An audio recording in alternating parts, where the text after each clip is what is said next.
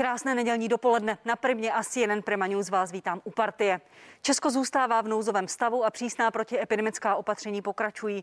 V lockdownu prožijeme druhé velikonoce.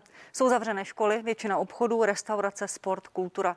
V nemocnicích leží 7300 lidí, 1800 je ve vážném stavu.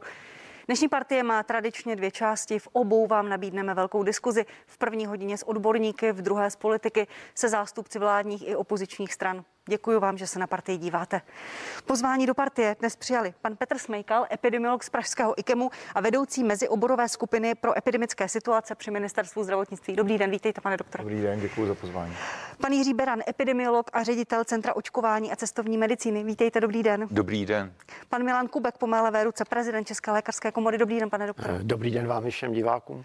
A pan docent Martin Balík, vedoucí lékař kliniky anesteziologie, resuscitace a intenzivní medicíny Všeobecné fakultní nemocnice v Praze. Dobrý den, vítám vás, pane doktore. Dobrý den.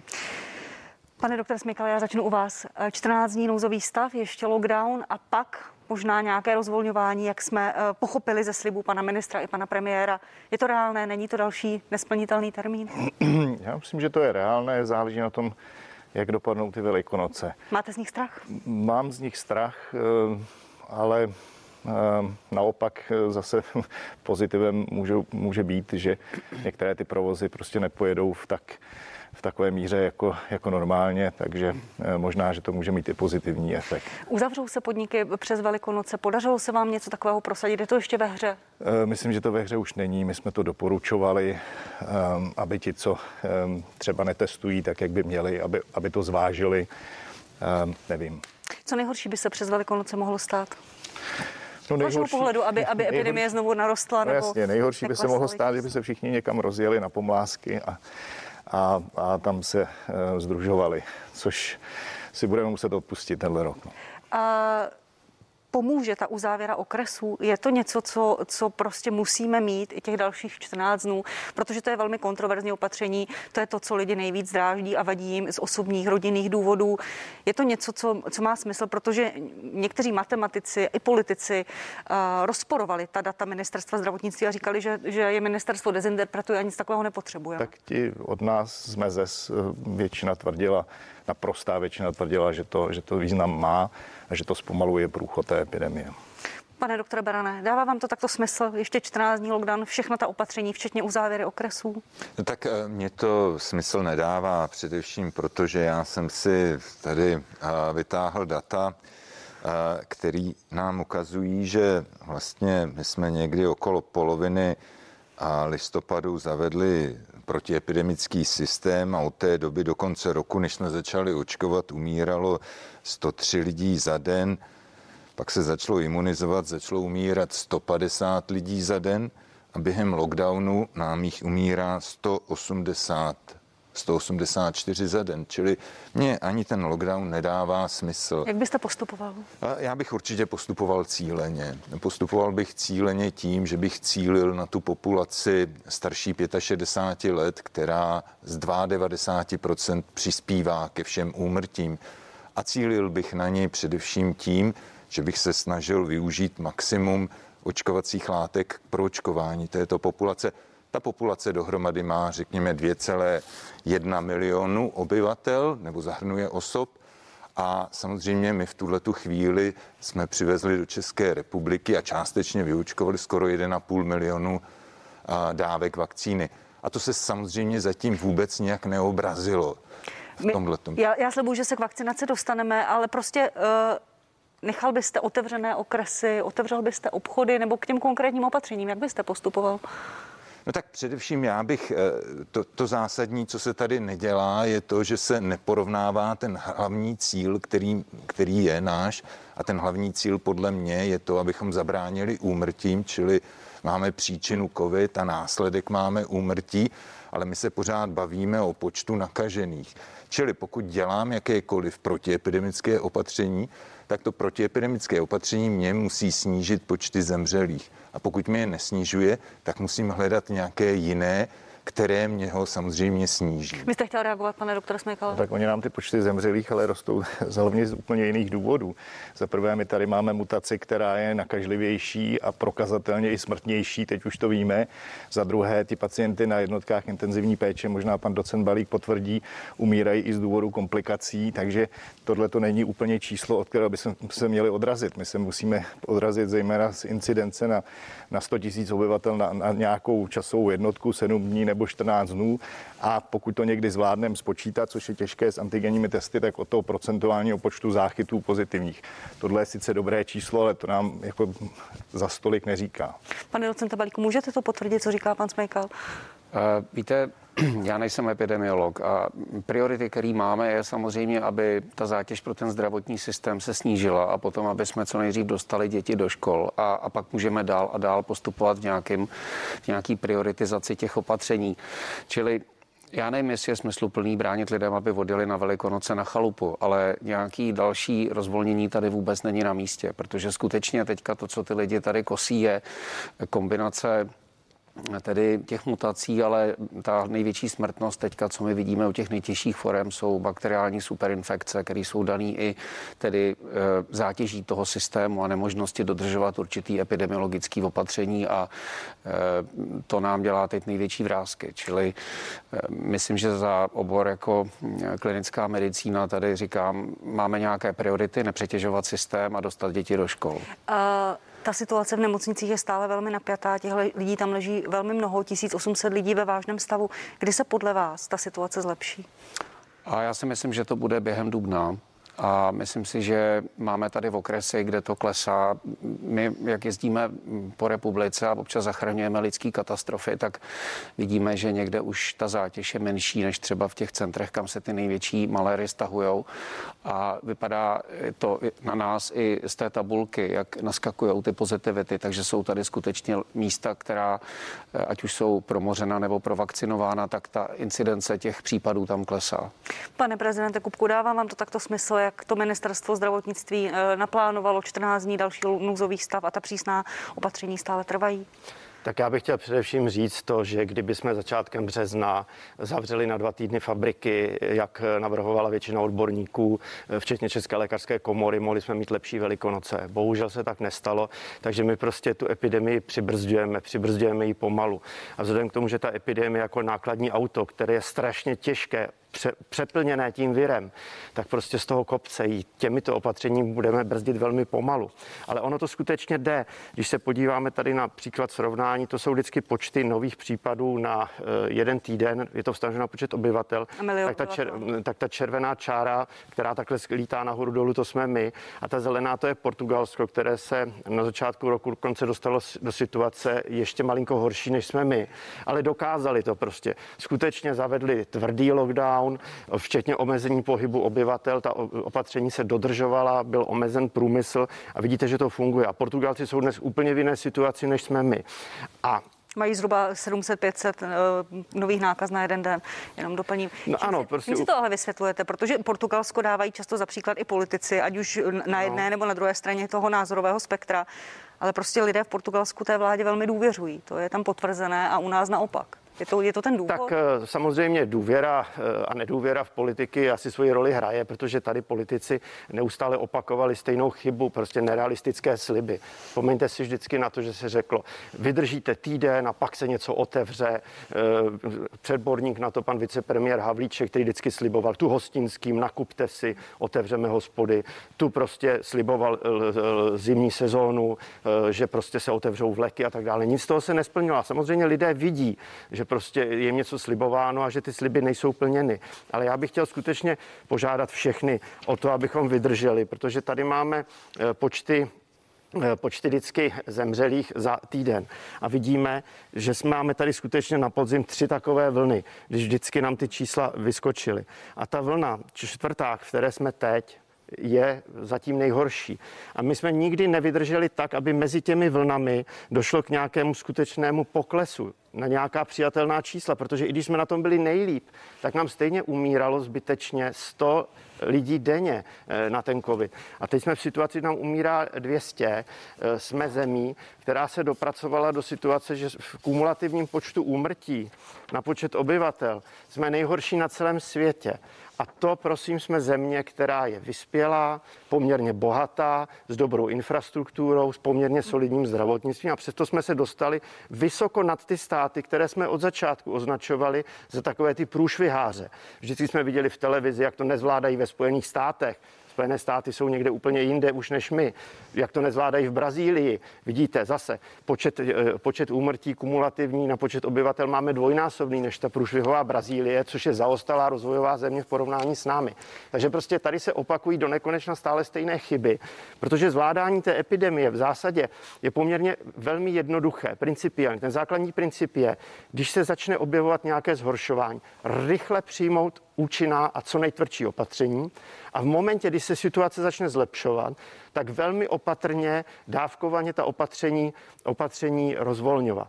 A tenhle ten princip, bohužel, ti, co epidemii u nás řídili, a to jsou politici, lidé jako pan docent Balík, prostě kteří zachraňují lidské životy v těch nemocnicích, prostě už jenom řeší ty průšvihy. Už prostě jenom se snaží zmírňovat dopad té nezvládnuté epidemie. Ale ta epidemie se prostě musí zvládat opatřeními politickými a ta se nezvládá v nemocnicích, ale ta se zvládá v těch parcích, kde lidé chodí bez roušek. Ta se zvládá v té hromadné dopravě, která se z ekonomických důvodů omezila, aby se tam lidé co nejvíc hromadili. A ta se má zvládat v těch továrnách, které vláda vláda si netroufla ani na pár dní prostě zavřít. O to déle ten průšvih bude trvat, Děkuji. o to větší budou ztráty na životech a o to větší nakonec budou i ty ztráty ekonomické. Pane doktor Smykale, eh, pan premiér Babiš, když eh, obhajoval v pátek ve sněmovně ten nouzový stav, tak použil větu, teď budu citovat, je důležité, abychom to tentokrát nespackali. No. Co, co mu vaše skupina a vy radíte, aby to tak opravdu nedopadlo, aby, aby se neopakovala situace po Vánocích v lednu a tak dále? Ano, to, to co tady, pan doktor. Jo, to, co tady trochu naznačil dobře prezident Kubek. Víte, co my jsme opravdu jeli systémem brzda plyn, jako my jsme tu epidemii neřídili příliš inteligentně. To testování třeba v těch firmách, jo, my, my na nás se hrozně pustili, že teda jako vůbec si dovolíme do, do, doporučit, jako za, zavřít firmy, ale pokud ty firmy netestovaly do téhle doby a pokud ty provozy byly vlastně jediným aspektem společnosti, společnosti, která se nezastavila, zatímco školy máme zavřené, zatímco divadla nehrají, do kina nemůžeme, nikam nemůžeme, tak ty provozy vlastně jeli.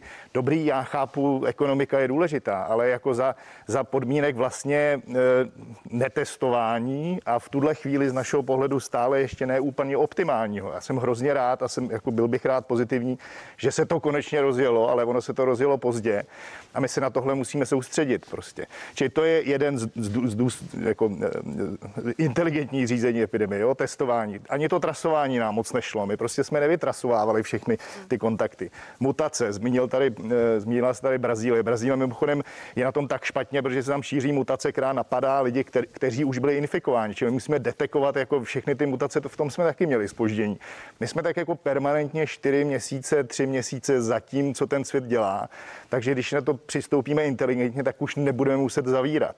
Já doufám, že tohle je ten poslední lockdown. My máme teďka ten čas do tohoto konce toho lockdownu, do, do té doby po abychom se připravili na to inteligentní řízení epidemie, které souvisí hlavně s testováním, trasováním a vymáháním těch opatření, protože tady si opravdu lidi z toho dělali legraci. Když si porovnáte sankce, které jsou jinde na světě, když nenosíte roušku, každý vám to potvrdí, je, je daleko větší nebo za, za nedodržování opatření. Čili my na tu epidemii jako musíme útočit ze všech stran. To není jenom jedna věc, jo? to není jenom zavřem, otevřem. To je to, co jsme, jsme dělali a pak jsou lidi naštvaní. A co, co radíte panu premiérovi, co radíte ministerstvu zdravotnictví, jak postupovat po těch 14 dnech?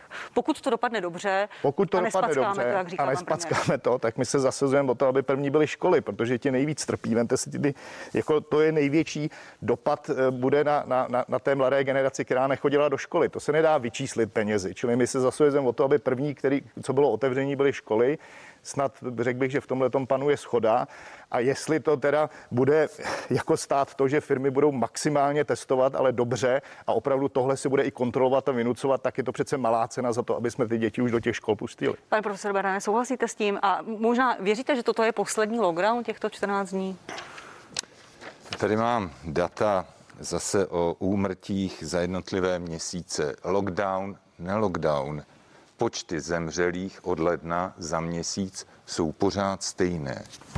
A já osobně si myslím, ale víte, já, jaké- já bych si dovolil, by já bych byly, si dovolil, ten lockdown já bych nebyl? si dovolil dopovědět, já jsem vás taky nepřerušoval. Nechám vás pak, pane prezidente, i pana, pana docenta Balíka. Lockdown, nelockdown, počet zemřelých je pořád stejný. To znamená, je to něco mezi čtyřmi až pěti tisíci.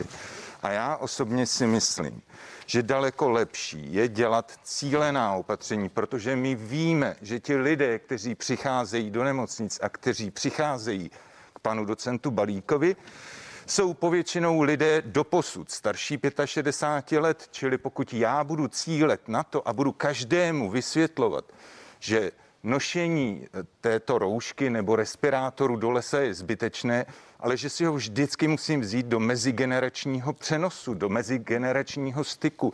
A to bych považoval za absolutně nejdůležitější to vysvětlit. Tady nosí respirátor 10 milionů lidí a máme 8 tisíc infikovaných, kterých infikoval 8 tisíc lidí, kteří si nevzali respirátor.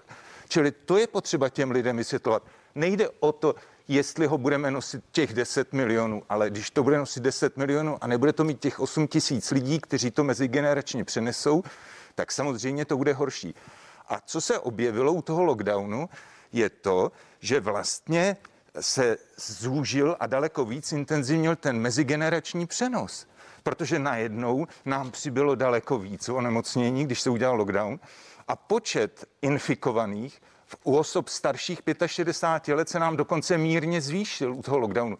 No samozřejmě, protože ty prarodiče se musí postarat o děti, které nemohou chodit do školy. Čili z tohohle tohoto důvodu je potřeba si uvědomit, že my to hlavní, co musíme sledovat, je hospitalizační číslo. A to hospitalizační číslo my můžeme ovlivňovat třemi stupni protiepidemických opatření. A to jsou individuální protiepidemická opatření. A ta se podle mě velmi dobře dodržují. A já bych chtěl poděkovat každému občanovi, protože to ukázali ty podniky. V těch podnicích je náhodná pozitivita okolo jednoho procenta. To znamená, že ti lidé nechodí do zaměstnání, když mají nějaké onemocnění. A to bych řekl, že je velmi důležité. Pak je potřeba dělat teprve ta, řekněme, cílená opatření a teprve nakonec to uzavírat všechno. Pane prezidente Kupkovi, jste chtěl reagovat? Ne, tak já už jsem pochopil, proč pan profesor je hvězdou dezinformačních webů. On prostě eh, v tom asi je nevinně, ale to, co říká, prostě není pravda.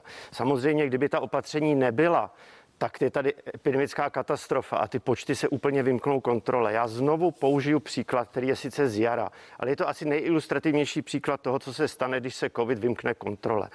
Tady to je počet úmrtí v městě New York ze všech příčin týdně. Pohybuje se to mezi 1200 až 1500 osob. Tady je chřipková epidemie, která neudělala skoro nic s tím.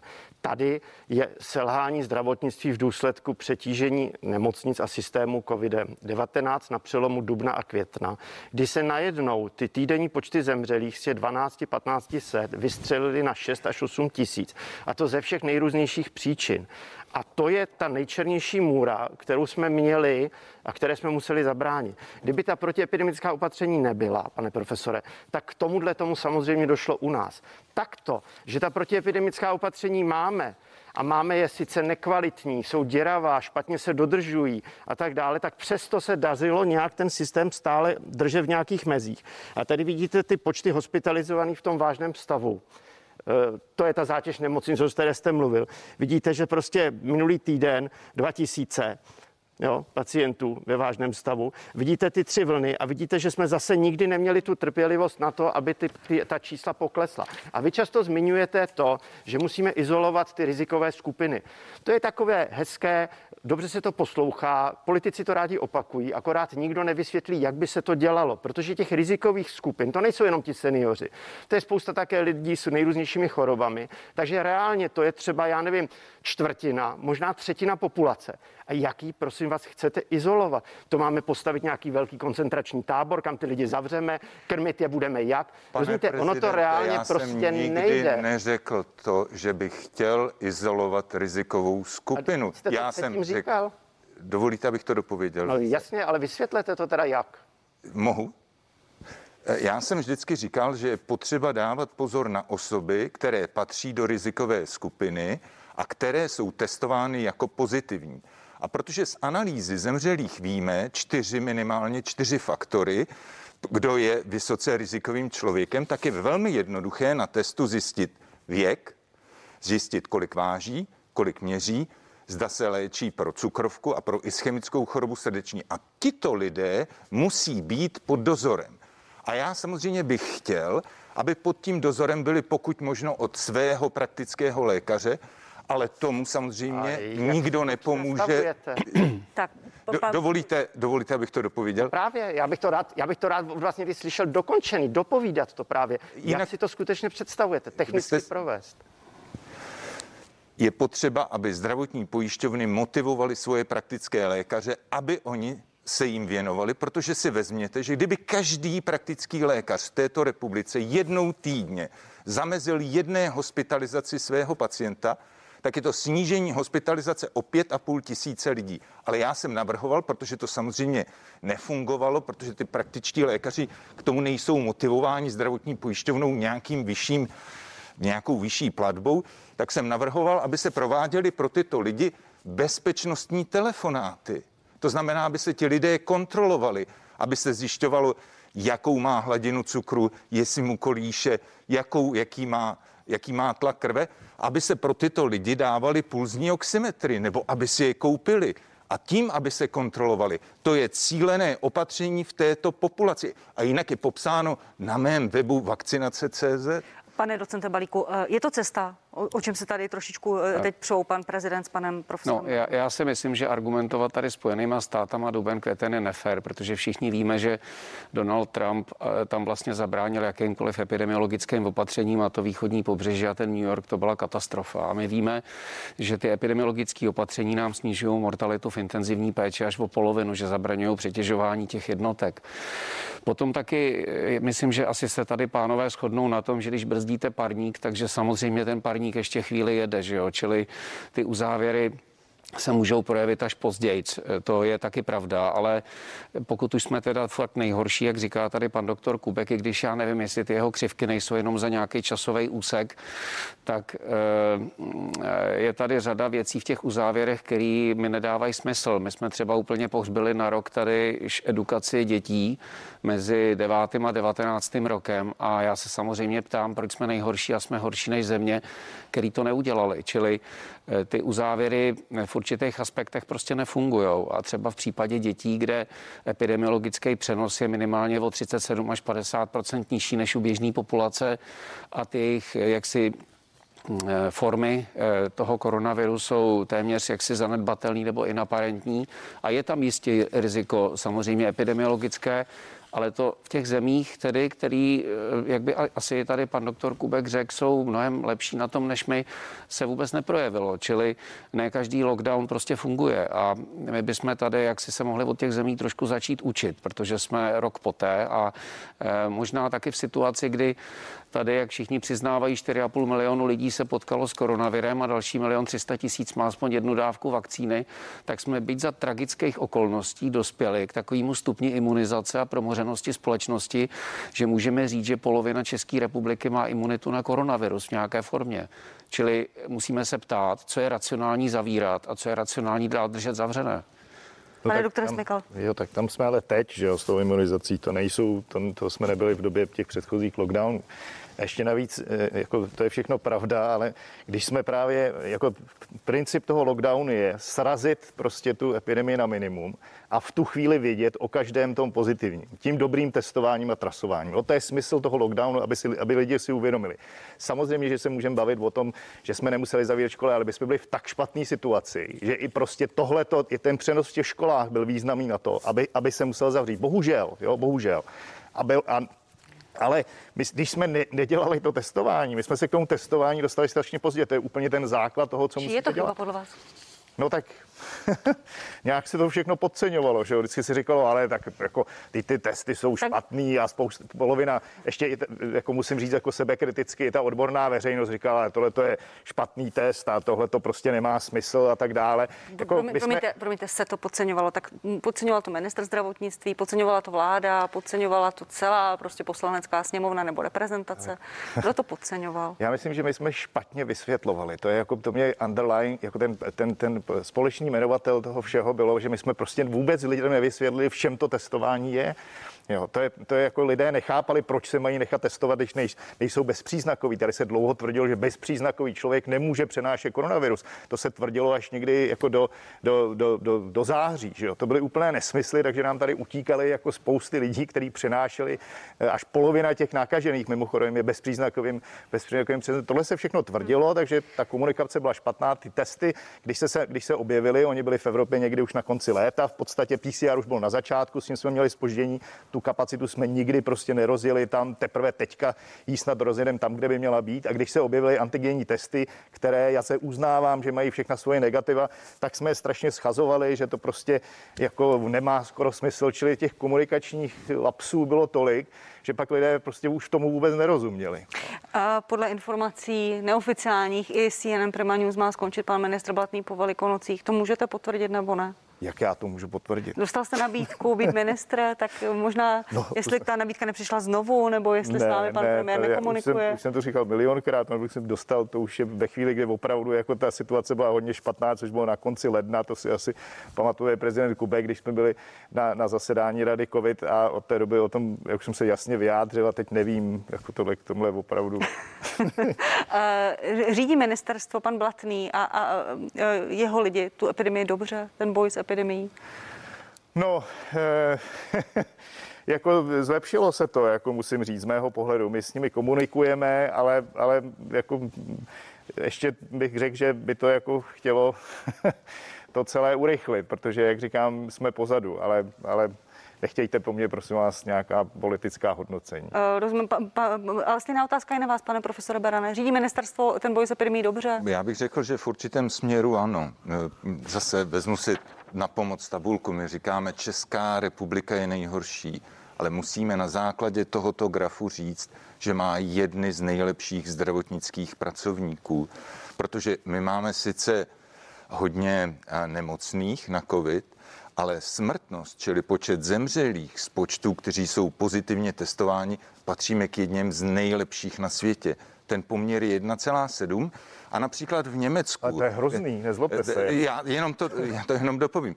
1,7 my tady máme, v Německu je 2,8, což znamená, že by v České republice v tuto chvíli bylo o dalších 10 tisíc víc zemřelých, kdybychom měli stejný ukazatel, jako je v Německu. Čili já bych chtěl poděkovat všem zdravotnickým pracovníkům za to, že vynakládají obrovské úsilí a péči o každého pacienta a v tomto směru hlediska smrtnosti, smrtnosti patříme k jedním z nejlepších na světě.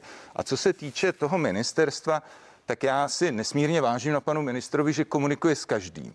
To je, to myslím, že předtím nikdy nebylo. To je první věc. Druhá věc, řekl bych, že má okolo sebe spolupracovníky, jako je třeba profesor Černý, kteří jsou vlastně strůjci toho úspěchu v těch nemocnicích. Má sebou samozřejmě další lidi, jako je pan plukovník Šnajdárek, který pomáhá samozřejmě s celým zaznamenáváním a s celou tou IT strukturou. A samozřejmě nemůžu říct, že by paní ředitelka Baťhová, která tam vlastně řídí distribuci těch vakcín, že by to nějak selhávalo. Čili tam je tým lidí klíčový, který je velmi dobrý a který funguje a který zlepšil obraz toho ministerstva. Pane docente Balíku, to, co říká pan profesor Beran, že za to, že není těch mrtvých, těch obětí ještě víc, to je zásluha zdravotníků. Poprosím vás o reakci. Vy jste ten, který je opravdu v té první linii, jak už tady vlastně rok říkáme. Hmm, děkuji. No tak Ona ta smrtnost na ten počet pozitivit je asi v okolo 1,7%, jestli chápu ten váš graf, což je lepší evropský průměr. A je to samozřejmě na populaci nicméně veliký číslo a eh, je to, je to skutečně jako tragédie, která eh, postihne asi všechny evropské země tady okolo nás. A až budeme potom bilancovat od teďka za rok, tak se teprve ukáže, jak moc jsme byli úspěšní, jak moc jsme byli propadáky. Jo? Protože víte, že v zemích okolo nás eh, to stoupá a je otázka, jestli skutečně my už jsme promořený nešťastným způsobem natolik a natolik teda vakcinovaný, že tady to třeba stoupat nebude. Jo? A může se stát, že za rok výjdeme ještě relativně dobře. To nic nemění na tom, že skutečně Tady došlo k mnoha lidským tragédiím tou rychlou, eh, jak si tím rychlým promořením a, a je, to, je to samozřejmě věc, která mě osobně jako lékaře velice mrzí. Eh, je tady taky samozřejmě cesta, jak eh, se z toho dostat a to je nějakým způsobem doobjednat, co se zřejmě na začátku nepovadlo, to znamená dostatečný počet vakcín a dál teda koordinovat ten systém té péče tak, aby poskytoval servis vlastně těm nejzávažnějším formám a aby jsme tady zabránili něčemu, čemu se říká lidově italský scénář. Když budeme měnit stále kormidelníka a budeme stále měnit posádku na ministerstvo a říkat, že všechno je špatný, tak si tím eh, akorát ublížíme. Já si myslím, že když tam přijde kdokoliv, přichází do území, který nezná a chvíli trvá, než se tam zorientuje a než začne vůbec jak si pobírat ty procesy, které tam běžejí a seznámí se s tím úřednickým personálem, co tam je a začne nějakým způsobem efektivně dělat rozhodnutí. Já myslím, že měnit takto v této době eh, byť kritizovanou posádku ministerstva zdravotnictví je chyba. Pan prezident Kubek, váš názor na to? Tak eh, pokud bychom měli hodnotit výsledky, tak je to naprostá katastrofa, protože 25 tisíc prokázaných mrtvých, dalších řekněme 5 tisíc eh, neprokázaných, 30 tisíc mrtvých, to je národní katastrofa, která nemá v naší novodobé historii obdoby pan ministr Blatný a mě si nepříjemně mluví, když on tady není, ale já jsem mu to říkal do očí, takže on to ví.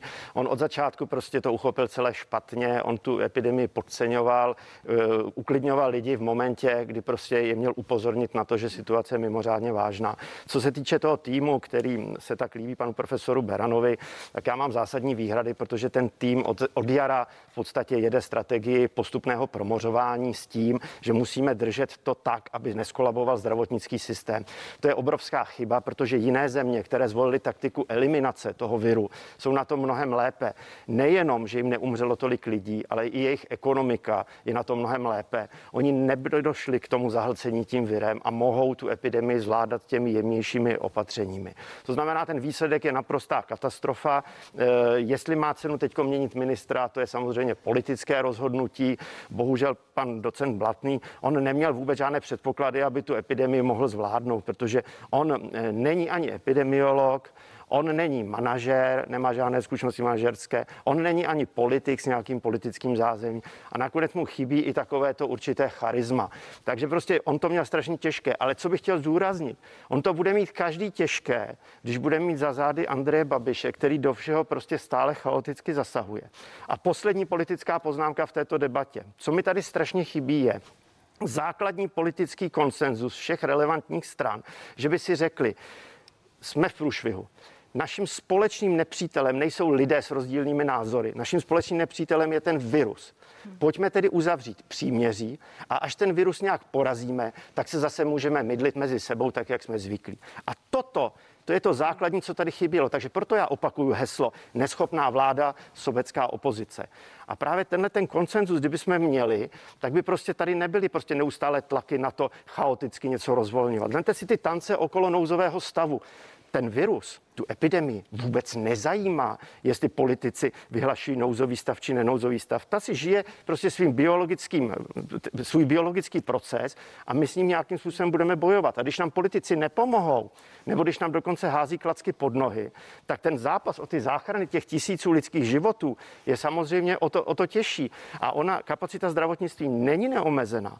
My šest měsíců fungujeme v nouzovém režimu, kdy se zanedbává péče o řadu jiných závažných diagnóz. A i když tu epidemii nakonec zvládneme, já věřím, že prostě skutečně během léta díky kombinaci prostě toho nešťastného promoření a doufám, že konečně nastartovaného očkování a lepšího počasí to snad nějakým způsobem zvládneme, tak přesto ty následky na zdravotním stavu populace. S těmi se budeme vyrovnávat další měsíce, možná roky, protože prostě zdravotnictví teď několik měsíců v nouzovém režimu, zdravotníci na pokraji sil a spousta péče, kterou pacienti měli dostat, prostě nebyla jim poskytnutá, protože jsme prostě ji nemohli poskytnout. Děkuji, pane prezidente. Pane doktore Smejkale, pojďme k vakcinaci. Jak velká je šance, že Rada pro zdravotní rizika eh, v úterý schválí ten delší interval mezi první a druhou dávkou?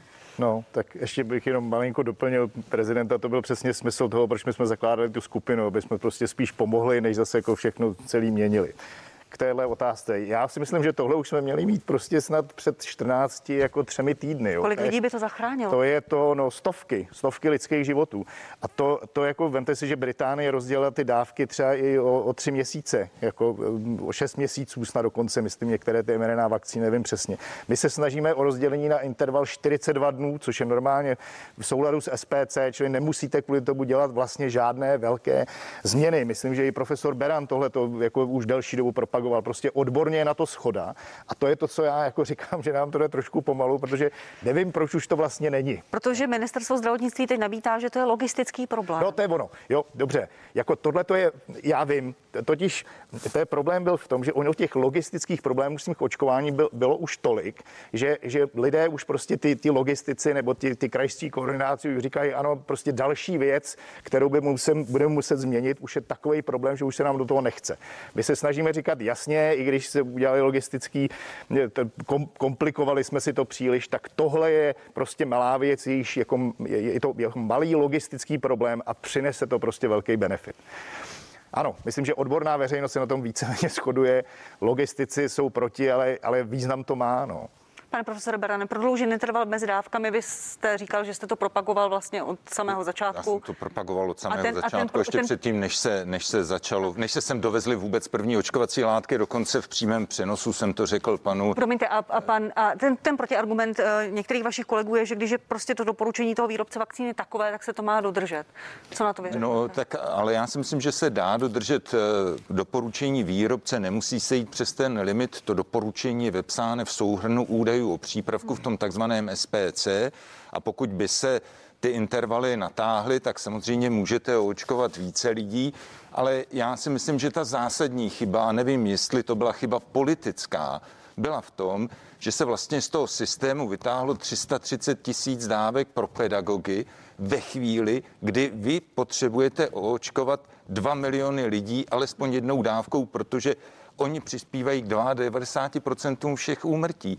Čili tady a v tuhle tu chvíli, kdy se předpokládá, že ty vakcíny přijde podstatně víc, že přijde 1,5 milionu během krátké doby, tak už se zase mluví o tom, že to musíme dát do kritické infrastruktury. Ne. Mají se začít očkovat hasiči, policisté, ta super Od určitého okamžiku je potřeba toto zastavit a začít imunizovat osoby starší 65 let alespoň jednou dávkou vakcíny, protože to ulehčí těm nemocnicím. Nic jiného je potřeba udělat toto politické rozhodnutí a pokud v dnešní době je vyočkováno třeba 1 milion 100 tisíc dávek, tak samozřejmě u té seniorské populace je to třeba 400 tisíc, hm. čili je to 25%.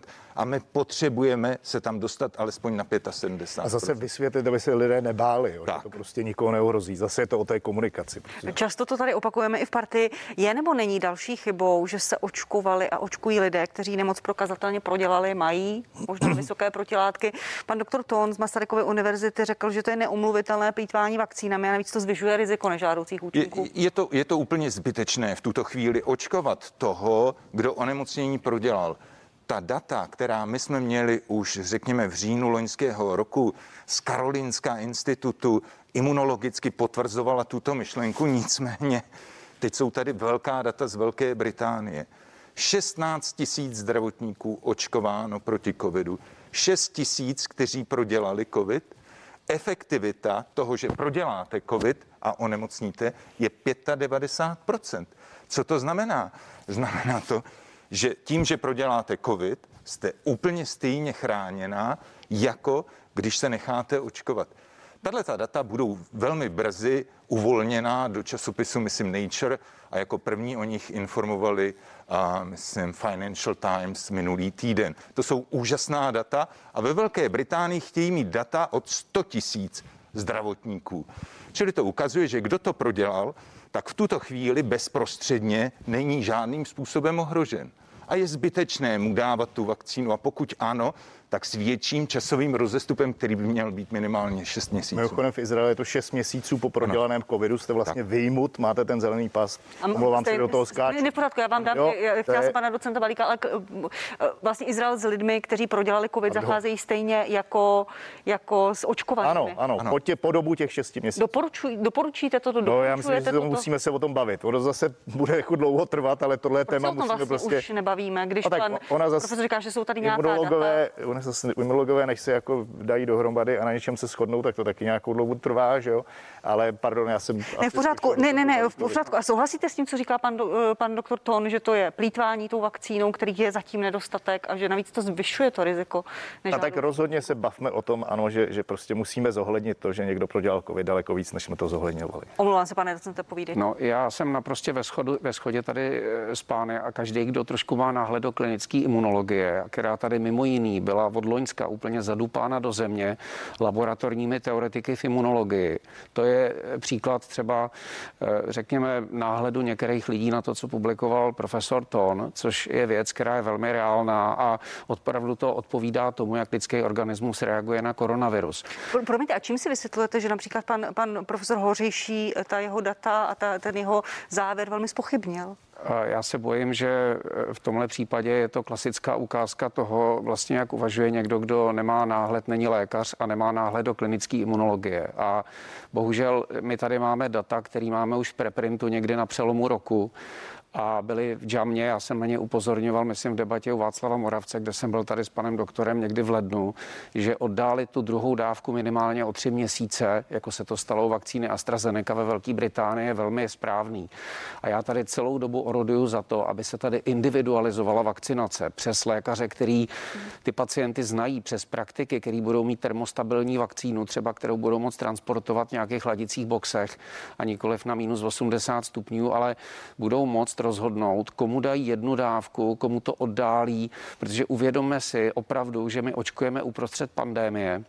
A že tady v podstatě, když někomu dáme dvě dávky, že pro někoho to jsou tři dávky, protože mezi tím se potká s koronavirem.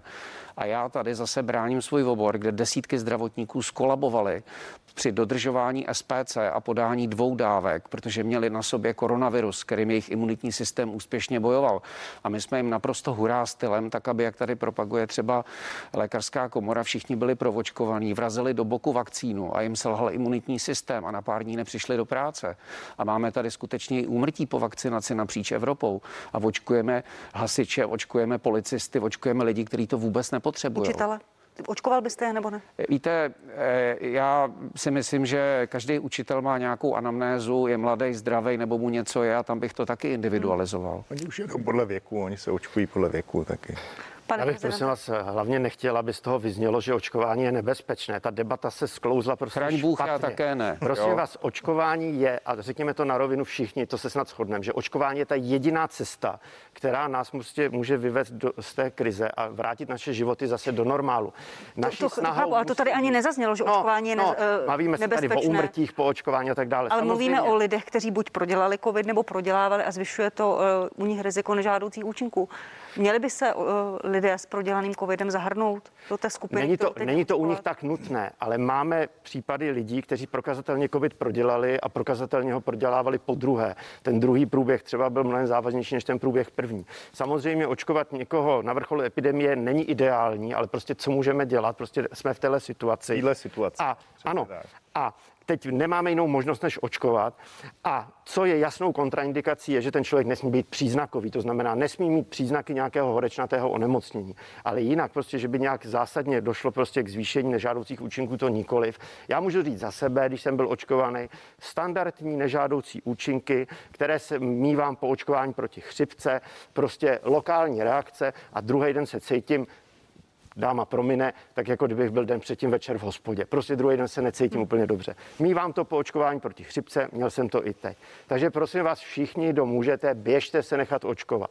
My, jak se bavíme o té seniorní populaci, nám tady zatím uniká velká skupina seniorů, kteří se nám nepřihlásili přes ten centrální rezervační systém, což ovšem neznamená, že by neměli třeba zájem o očkování, ale znamená to, že prostě jsou staří, nemají internet, špatně vidí, špatně slyší, mají poruchy paměti a nikdo se o ně nepostará.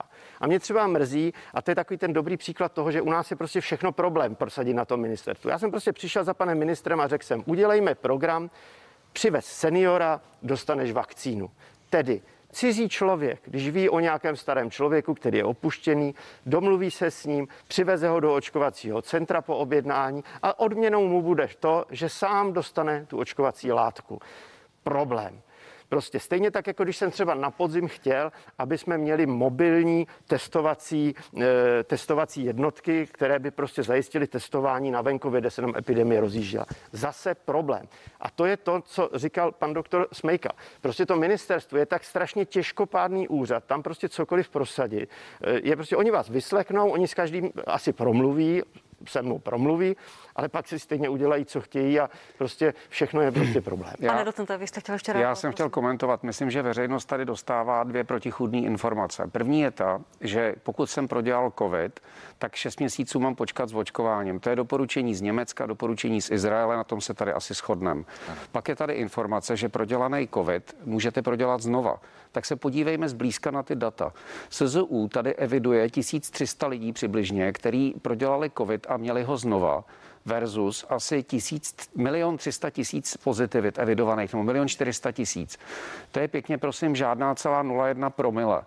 Tady totiž se za prodělaný COVID často vydává PCR pozitivita a to je zásadní problém, protože PCR test té svý podobě, tak jak je teď, ve smyslu velice přísné pozitivity plus nebo minus, zachytává nukleovou kyselinu viru, ale už vůbec nezachytává, kolik toho viru tam je, jaká je virová nálož, jak moc je pacient infekční a jestli mu vůbec něco je. Čili aby jako veřejnost věděla, že skutečně e, jsou tady procenta nebo řekněme zlomky promile, který takhle fungují. Jedno promile. No méně. Jedno, říkal jste jedno promile. 0,01 promile. To není pravda. To vychází na pozitivity. To. Pane doktor, Hrozně málo. To by nás Já- bylo 15 milionů. Společný jmenovatel všeho, co tady se všichni shodujeme, vidíte, jako nám chybí taková ta praktičnost. Jo? My se můžeme věci debatovat prostě hodiny a hodiny, jestli tři měsíce máte takovouhle imunitu nebo čtyři měsíce, prostě někdy je občas dobré do toho říznout a říct prostě uděláme to šest měsíců i s tím, že víme, že prostě projde tím sítem několik málo. Nebo můžeme říct, tohle ta virová nálož už neznamená, že je člověk infekční. Zase byly tomu tomu spousty debat, ale co když nám unikne někdo s nějakým jedním, dva viry? My do toho musíme občas říznout, protože to je praktická, jednoduchá řešení. Samozřejmě víme, že nám třeba někdo unikne, ale je to hrozně jednoduchý pro tu veřejnost, ona tomu rozumí a nám to strašně pomáhá i v těch nemocnicích. A to, co tady zaznělo i od pana profesora Berana, plýtvalo se vakcínami v tom smyslu, že se očkovali lidé na základě nějakých chybných politických rozhodnutí, místo toho, aby se očkovali lidé v kategorii 60 Ale já, ale já si nemyslím úplně, že to, tohle je trošku přehnaný. Jako, i učitelé se očkují podle věku. Jasně, bylo to samozřejmě trochu politicky dáno tím, že jsme mysleli, že se budou, to se myslelo, že se budou eh, otevírat Ale mohou se očkovat i mladí učitelé, jsou naočkovaný, máme takové No zkušenosti. to by se nemělo dít. Jako ty učitelé by se měli opravdu očkovat podle A to věku se a, zase rizika. Nevím, do jaké míry se to děje. Určitě. Já si myslím, že by bylo teď právě férové udělat to, říct, podívejte se, eh, ani ten lockdown nám výrazně nepomáhá. Jediné, co nám pomůže, je ta imunizace starších 65 let a proto si vezme, vezměme prioritu i u těch učitelů, aby to byl člověk starší 65 let nebo aby měl ta chronická onemocnění. A já jsem samozřejmě také proto, aby se tady dávala jednoduchá pravidla pro to, koho očkovat po prodělaném onemocnění a koho ne. Pokud to bude 6 měsíců nebo jeden rok, zase se vracím k té studii z Velké Británie. 6 tisíc očkovaných za půl roku, 40 velmi mírných infekcí mezi nimi. Což, a to jsou lidé, kteří jsou vysoce exponovaní v tom zdravotním systému, čili u nás si myslím, že je to velmi podobné, že to bude kolem jednoho promile, nebo mně to vychází Pane také kolem jednoho promile, čili já s tím naprosto souhlasím. A souhlasím s tím, aby se řeklo v tuto chvíli 6 měsíců a uvidíme, jak to bude dál. Třeba se řekne, že stačí 12 měsíců, nebo záleží na tom, kolik tady bude očkovacích látek, aby byly potom pro všechny. Ale ta priorita je všechny starší 65 let alespoň jednou dávkou vakcíny co nejdříve. Eh, pane docente, vaše zkušenosti z nemocnice, to, co říká pan profesor Beran, můžete to potvrdit? Já s tím souhlasím samozřejmě. Ta individualizace té vakcinace a aby potom lidi samozřejmě dostávali takzvaný covid pas, že teda buď toto prodělali, mají protilátky a na to měli jednu dávku, aby pak je někdo neproskriboval za to, že neabsolvovali dvě dávky podle SPC a podobně. Čili e, myslím si, že tady je ještě hodně práce, která by měla být dotažená do konce a říkáte, nikde to nebylo publikováno, ta reakce na tu vakcínu, třeba společnost alergologie a klinické imunologie tohle publikovala v prosinci jako doporučení svoje, je to volně dostupný na jejich webu, čili myslím si, že ten náhled na to, co vlastně ta vakcína uprostřed pandémie dělá s organismem, tady je, ale je potřeba mít nějaký základy v klinické imunologii. Pánové, já vám moc děkuji, že jste byli hosty partie. Epidemiolog Jiří Beran, děkuji, nashledanou. Děkuji za pozvání. Epidemiolog Petr Smejkal, děkuji vám. Taky děkuji, nashledanou. Pan Milan Kubek, prezident České lékařské komory. Děkuji, pane prezidente. Děkuji a já bych chtěl všechny poprosit, ať ještě vydrží. A pan Martin Balík, vedoucí intenzivista z Všeobecné fakultní nemocnice v Praze. Děkuji vám, pane doktore. Děkuji za pozvání. A vám, milí diváci, děkuji, že jste se dívali a že se díváte za malou chvíli na CNN Prima News Partie. Pokračuje. Velká politická diskuze nás čeká. Já se budu těšit za malou chvíli.